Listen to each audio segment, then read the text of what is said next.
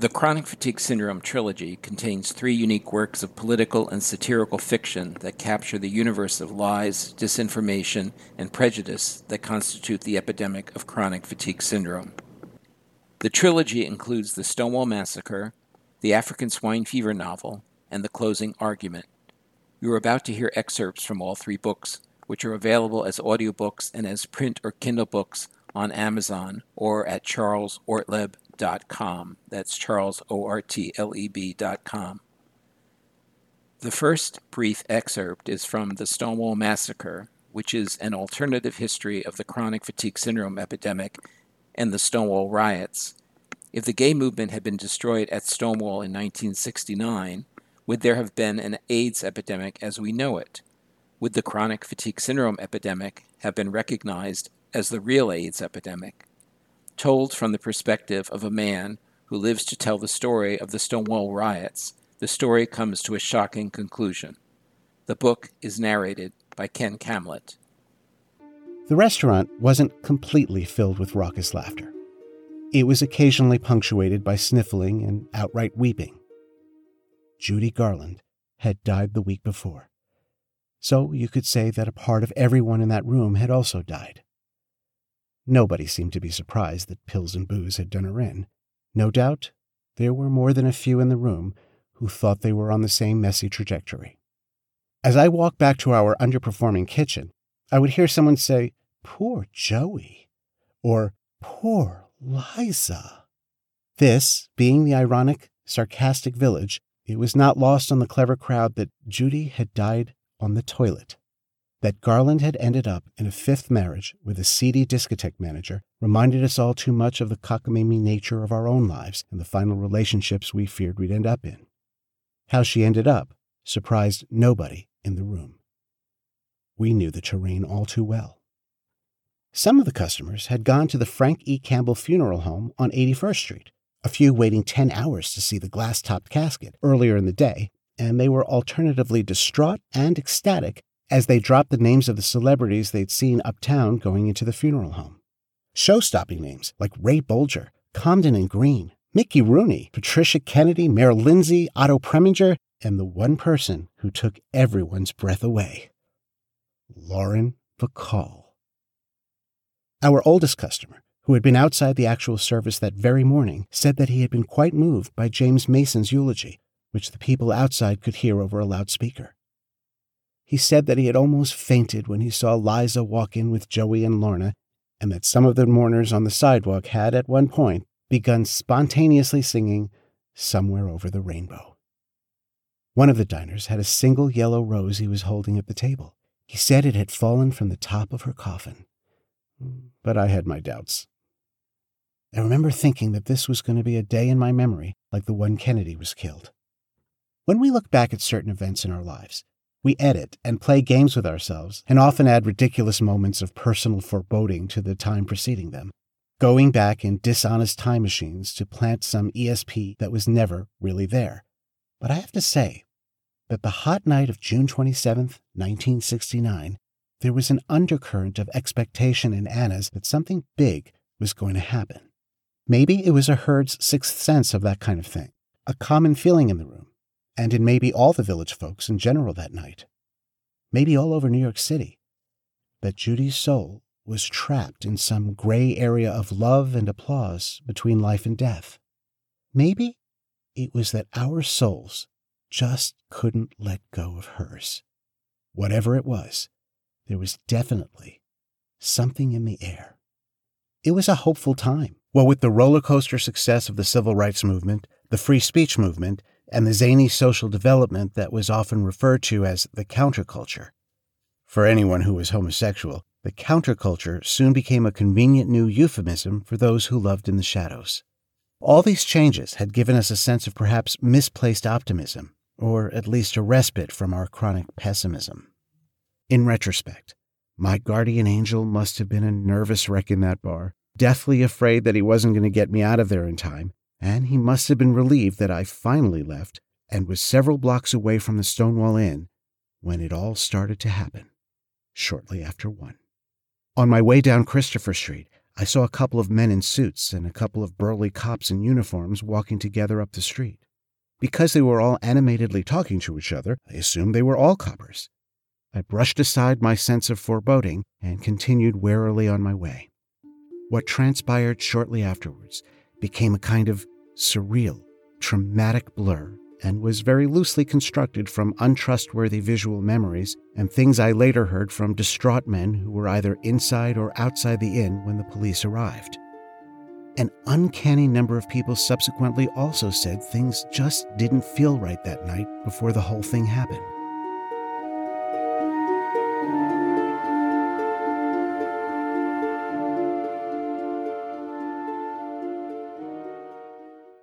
The next brief excerpt is from the African swine fever novel, which has been called The Animal Farm of Our Time.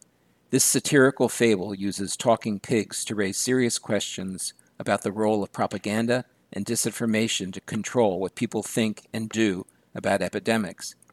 Anybody who knows the cockamamie history of the CDC and the chronic fatigue syndrome epidemic will appreciate the book's sarcasm and numerous irreverent passages. The humor in the book is dark and the vision of current and future public health situations is apocalyptic. The book is narrated by Kay Webster. One fine day in March. Because Coochie Coochie often got up very early every morning before her older brother Pig, his real name, had completed his shut eye, she was practically glued to the gate of the fence when Mr. Boss arrived with the vet and other mysterious important looking people, often in white coats or business suits, who always appeared to be filled with consternation. She listened to everything they said because they were usually discussing very complicated pig diseases, and that was a subject extremely dear to Coochie Coochie's heart. The talking tos that Pig gave to Coochie Coochie were usually very curative. But perhaps his most difficult medical intervention occurred when he saved her from porcine spongiform encephalopathy, which she decided she had contracted after she heard one of Mr. Boss's discussions with several vet and USDAers at the fence. It took almost a day of lecturing her, but by the end of his efforts, she was good to go. One morning she came bounding excitedly toward Sleepy Pig, squealing, we have swine mystery disease. We have swine mystery disease. Nothing picked up Coochie Coochie's spirits more than a diagnosis, especially if it was thought to be germinal. We have what? asked Pig. Swine mystery disease. It's all over the country. It's very serious. What exactly is it? An increasingly annoyed Pig asked. They don't know. That's why it's called swine mystery disease. That sounds very silly, said Pig. Oh, no, it isn't, Coochie Coochie exclaimed. I suspect that I'm going to get it, or I've already contracted it. Pig, please look at my tongue. Do I feel warm to you? How do you know anything about this swine mystery disease? asked Pig.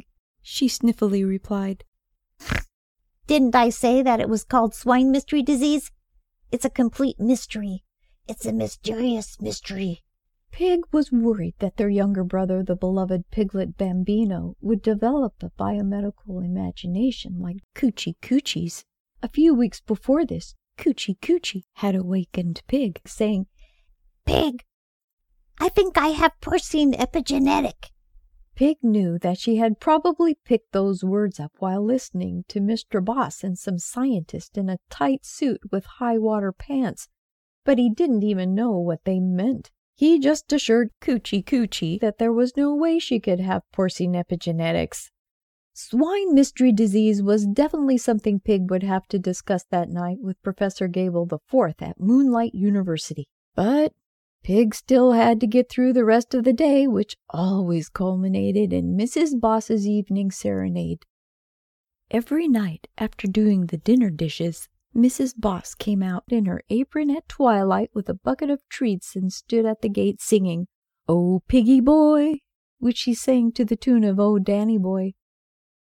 Oh, piggy boy, the pipes, the pipes are calling from glen to glen and down the mountain side. The summer's gone, and all the roses falling. Tis you, tis you, must go, and I must bide. But come ye back when summer's in the meadow, or when the valley's hushed and white with snow. For I'll be here in sunshine or in shadow. Oh, piggy boy, oh, piggy boy, I love you so. It didn't matter how many times Sassafras and Coochie Coochie heard it, it always made them swoon. But whenever Pig saw Mrs. Boss barreling across the way toward the great pig pen, he always muttered under his breath, Oh, brother, and headed to a far corner of the great pig pen to work on his assignments for the night's class at Moonlight University. Pig was generally fond of Mrs. Boss, but there was an unbearable sadness about her that sometimes forced him to look away and try to think about something else. Mrs. Boss had a domineering older sister who often visited from a farm in another county, and she was clearly very competitive with Mrs. Boss. Mrs. Boss had five chronically ill children, so, as a consequence, her older sister had to have six chronically ill children, and she insisted that her children were even more seriously ill. So she was constantly making her point at the gate and some of the pigs could hear this all too clearly, that she deserved more sympathy because she obviously had a much harder row to hoe in life. Both women were always referring to a couple of their children as their special needs darlings. It wasn't uncommon for them to argue over which of them had more children on what they called the autism spectrum. Coochie Coochie always made sure to be standing close to the two sisters when they conversed. She never knew when she would pick up a new disease threat she feared might pass from all of the sick children to her and the rest of the herd. Each child almost seemed to be an epidemic unto himself. Thus far, Coochie Coochie had learned she might be in danger of contracting chronic fatigue syndrome, Lyme disease, lupus, Sjogren's syndrome, autism, Asperger's, juvenile diabetes, cognitive dysfunction, drug sensitivity, brain damage, AIDS, vocal paresis, loss of libido. Pig had a hard time explaining that one. Shrinking lips, strep throat, tongue discoloration, seizures, mood swings, transient blindness, attention deficit hyperactivity disorder, mysterious weight gain, and mysterious weight loss. And those were just the ones she could remember hearing the sisters heatedly discuss. Whenever Mrs. Boss's sister visited, Pig always had a great deal of clarifying and disease debunking to do with Coochie Coochie. He often didn't know where to begin. Coochie Coochie would diagnose herself, and then Pig would have to patiently undiagnose her. On an almost weekly basis, Mrs. Boss's children were taken to the doctor's or a hospital for one medical test or another, even the ones who didn't seem to be obviously ill. Omni, the total information pig, reported to the council that Mrs. Boss had spoken to her sister about the brain imaging that had been performed on her children, showing that most of them had something wrong with some vital part of their gray matter. Her older sister had to make one of her predictable comments that the apples didn't fall far from the tree. But Mrs. Boss threw the whole thing back in her sister's face by pointing out that her sister's children often acted stranger and more brain damaged than her own. I wouldn't talk if I were you, sister, Mrs. Boss said. The two women often discussed how finicky their children's eating habits were and how they constantly had to change their diets. They both talked a great deal about the milestones that their special needs darlings had missed. One of Mrs. Boss's children, Teddy, was always standing around in strange contorted postures that the herd had never seen before in humans. Sometimes it seemed as if Teddy were bent over in extreme pain. Clearly, something was seriously wrong with Teddy. Often he would run in circles like Tiggly Wiggly, one of the Chow's troubled sons, or he would just lie flat on the ground or on the top of the picnic table staring up at the sky making bird sounds. Sometimes he had to be pulled away from other children his age because he was trying to bite or scratch them. Aunt Matilda, Pig's mother's older sister, more about her later, took a special interest in the fact that Teddy was ill, wearing a diaper at the age of seven. There were disturbing occasions when he would suddenly start hitting himself for no reason. Once, when little Teddy was striking himself, Mr. Boss went into the house and found a pair of handcuffs to put on him. Teddy looked much younger than his chronicle age. Sometimes it seemed as if he were being starved to death, but that was because he often refused to eat. Coochie Coochie worried so much about him that she sometimes pushed her carrot treats to the fence hoping Teddy would pick them up and eat them, which he usually did to the great dismay of Mrs. Boss. Mrs. Boss was always complaining to her sister about their child's fragile, damaged immune systems. She once said they were like cookies that had crumbled, and on more than one occasion she exclaimed, Our kids have more infections and co infections than there are ears of corn in Kansas. The sisters also had many spats about their own illness, which they called chronic fatigue syndrome. One day, Coochie Coochie and Omni listened intently as they fought bitterly over something called chronic fatigue syndrome, neuroimmune subsets. Mrs. Boss's older sister had said, I really think they're finally getting somewhere with this dynamic neuroimmune subset theory of chronic fatigue syndrome. I'm even more hopeful about it than the string theory of chronic fatigue syndrome. Mrs. Boss immediately shot a wicked glance at her older sister and said, You've never heard a single flaky idea about chronic fatigue syndrome that you didn't jump on. I have a list, sister. According to Omni, Mrs. Boss complained to her sister that she believed any silly notion about their medical predicament that came out of the government and yet she refused to see what was happening before her very eyes in the barnyard. Omni had heard Mrs. Boss yelling at her sister. Oh, yeah?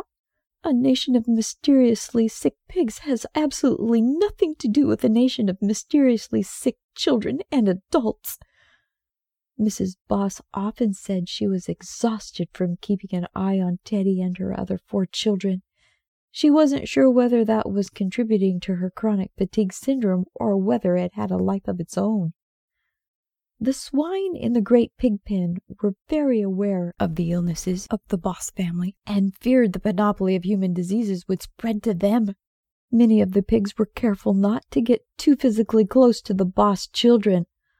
Boss family members always seemed to be wearing different human disease awareness ribbons Many of the pigs in the pen had heard Mrs. Boss telling her sister that she thought her children were infected with something that was being passed back and forth between them and was always changing.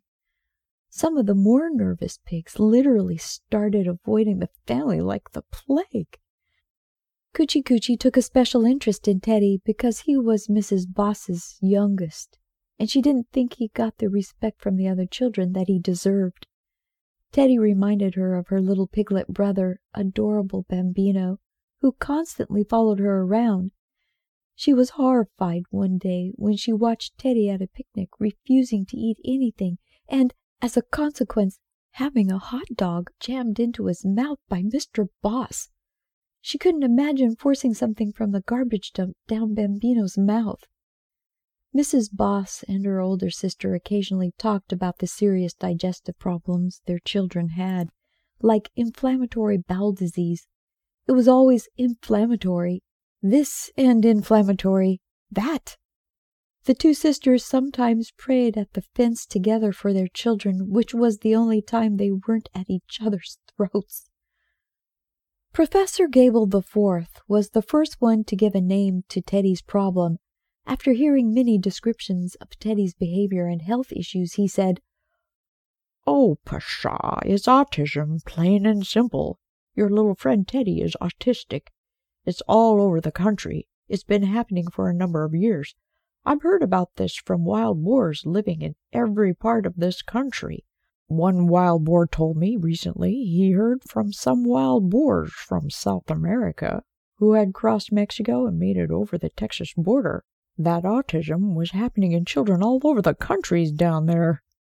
Every country had its own peculiar name for it, and they heard from some Portuguese wild boars that it was spreading in humans throughout Europe and Russia and China. The only place I haven't heard much about it is Africa, but not too many wild boars have been coming over there ever since the end of the slave trade. Huh. I love that humans don't think it's a contagious epidemic. Typical. Students, you must never emulate the humans. Just connect the dots and acknowledge the obvious. The third brief excerpt is the closing argument, which is about an African American man who is accused of spreading AIDS. His lawyer captures the attention of the world when he puts the government on trial for lying about the relationship of chronic fatigue syndrome and AIDS. In a very detailed and science based closing argument, the lawyer attempts to open the eyes of the jurors to the fact that the truth about AIDS and chronic fatigue syndrome lies behind a mask of scientific fraud and deception. The unpleasant truth about AIDS and CFS is that racist and anti gay thinking are the coin of the epidemiological realm. The unresolved conclusion forces the reader to act as a juror by deciding the verdict. Is the government covering up the relationship between AIDS and chronic fatigue syndrome, or isn't it? The book is narrated by Howard E. Killick. The closing argument. Your Honor, I want to thank you and your very professional support staff for attending to our needs so well throughout this disturbing and difficult trial. I think I speak for all of the lawyers in this courtroom. Good morning, ladies and gentlemen of the jury. I would first like to thank all of you for your tremendous patience during the last six months. Judge Murray told you at the outset this could be a very disturbing trial, and some of you may be in a little shock about how true that turned out to be. You've acquitted yourselves extremely well as citizens. I'm sure this is an experience that you will never forget. Now, even though I'm sure that you're tired and can't wait for this crazy trial to be over so that you can get back to your loved ones, now is the time when we most need the attention of your hearts, minds, and souls. Yes, we even need for your souls to be listening now. It isn't just Christian King who needs your attention, the whole country needs it. History is watching you all very, very closely. What you decide here could change the fate of millions of people all over the world. I'm going to try to be as brief and concise as possible, but as all of you can guess, I have a lot of ground to cover here because it turns out that we're not just trying to save a man, we're trying to save a nation. I'm sure that you are all aware that this is the most talked about case in the world these days. Mr. King's face has been on the cover of every important American news magazine. The story about his alleged crime has led the news on every television station in the nation. I'm sure that Mr. King's mother never dreamed that her son, Christian, would end up an international celebrity under these circumstances. But maybe when my mother named me after Frederick Douglass, she had a vision of what I would be called upon to do here. Certainly, Mr. King's mother never imagined that her son's face would appear on the cover of one national magazine with the words, The AIDS Menace, under it. No way did she ever think that would happen. How would you like to be a black man looking at the face of another black man on the cover of a magazine with the words, The AIDS Menace, at the same time that the Centers for Disease Control was saying that black men are at the highest risk of carrying the so called AIDS virus? It's not the best time to be an African American man in America added to the crime of driving while black, or standing on the corner while black, seems to be the new crime of making love while being black. But we'll get to that. When we began this trial, you remember how I told you that we needed for you to listen to all the witnesses with an open mind? If you had seen any of the publicity about Mr. King, you had to make your best effort to put it out of your mind. When you listened to the evidence in this trial, I asked you to listen closely to the facts. And for six months, you listened to so many facts that some of you should be given honorary degrees in law and science. After all that you've heard, some of you could even leave this courtroom today and begin doing AIDS research. In fact, I would guess that some of you have some pretty wild questions about AIDS and HIV now, and that you're going to want to go back out into the real world and ask them as soon as possible. I also want you to remember how I asked you to open your minds on the subject of AIDS. I warned you that by the end of this trial, you might no longer believe a single word that you have heard about AIDS and that you were going to have your trust in the American government totally shaken, if it hadn't already been. That is a very scary experience for any citizen. It's easier to believe what everybody else believes than to stand up and express doubts and ask questions, especially about something as dreadful as AIDS. No one wants anything they've heard about AIDS to be wrong. We hope you liked these audio excerpts. All three books can be found individually on Amazon or together in the Chronic Fatigue Syndrome trilogy, also on Amazon. They are available in print, audiobook, Kindle, and Kindle Unlimited. You can find information on all of these books at charlesortleb.com. That's Charles, O R T L E B.com.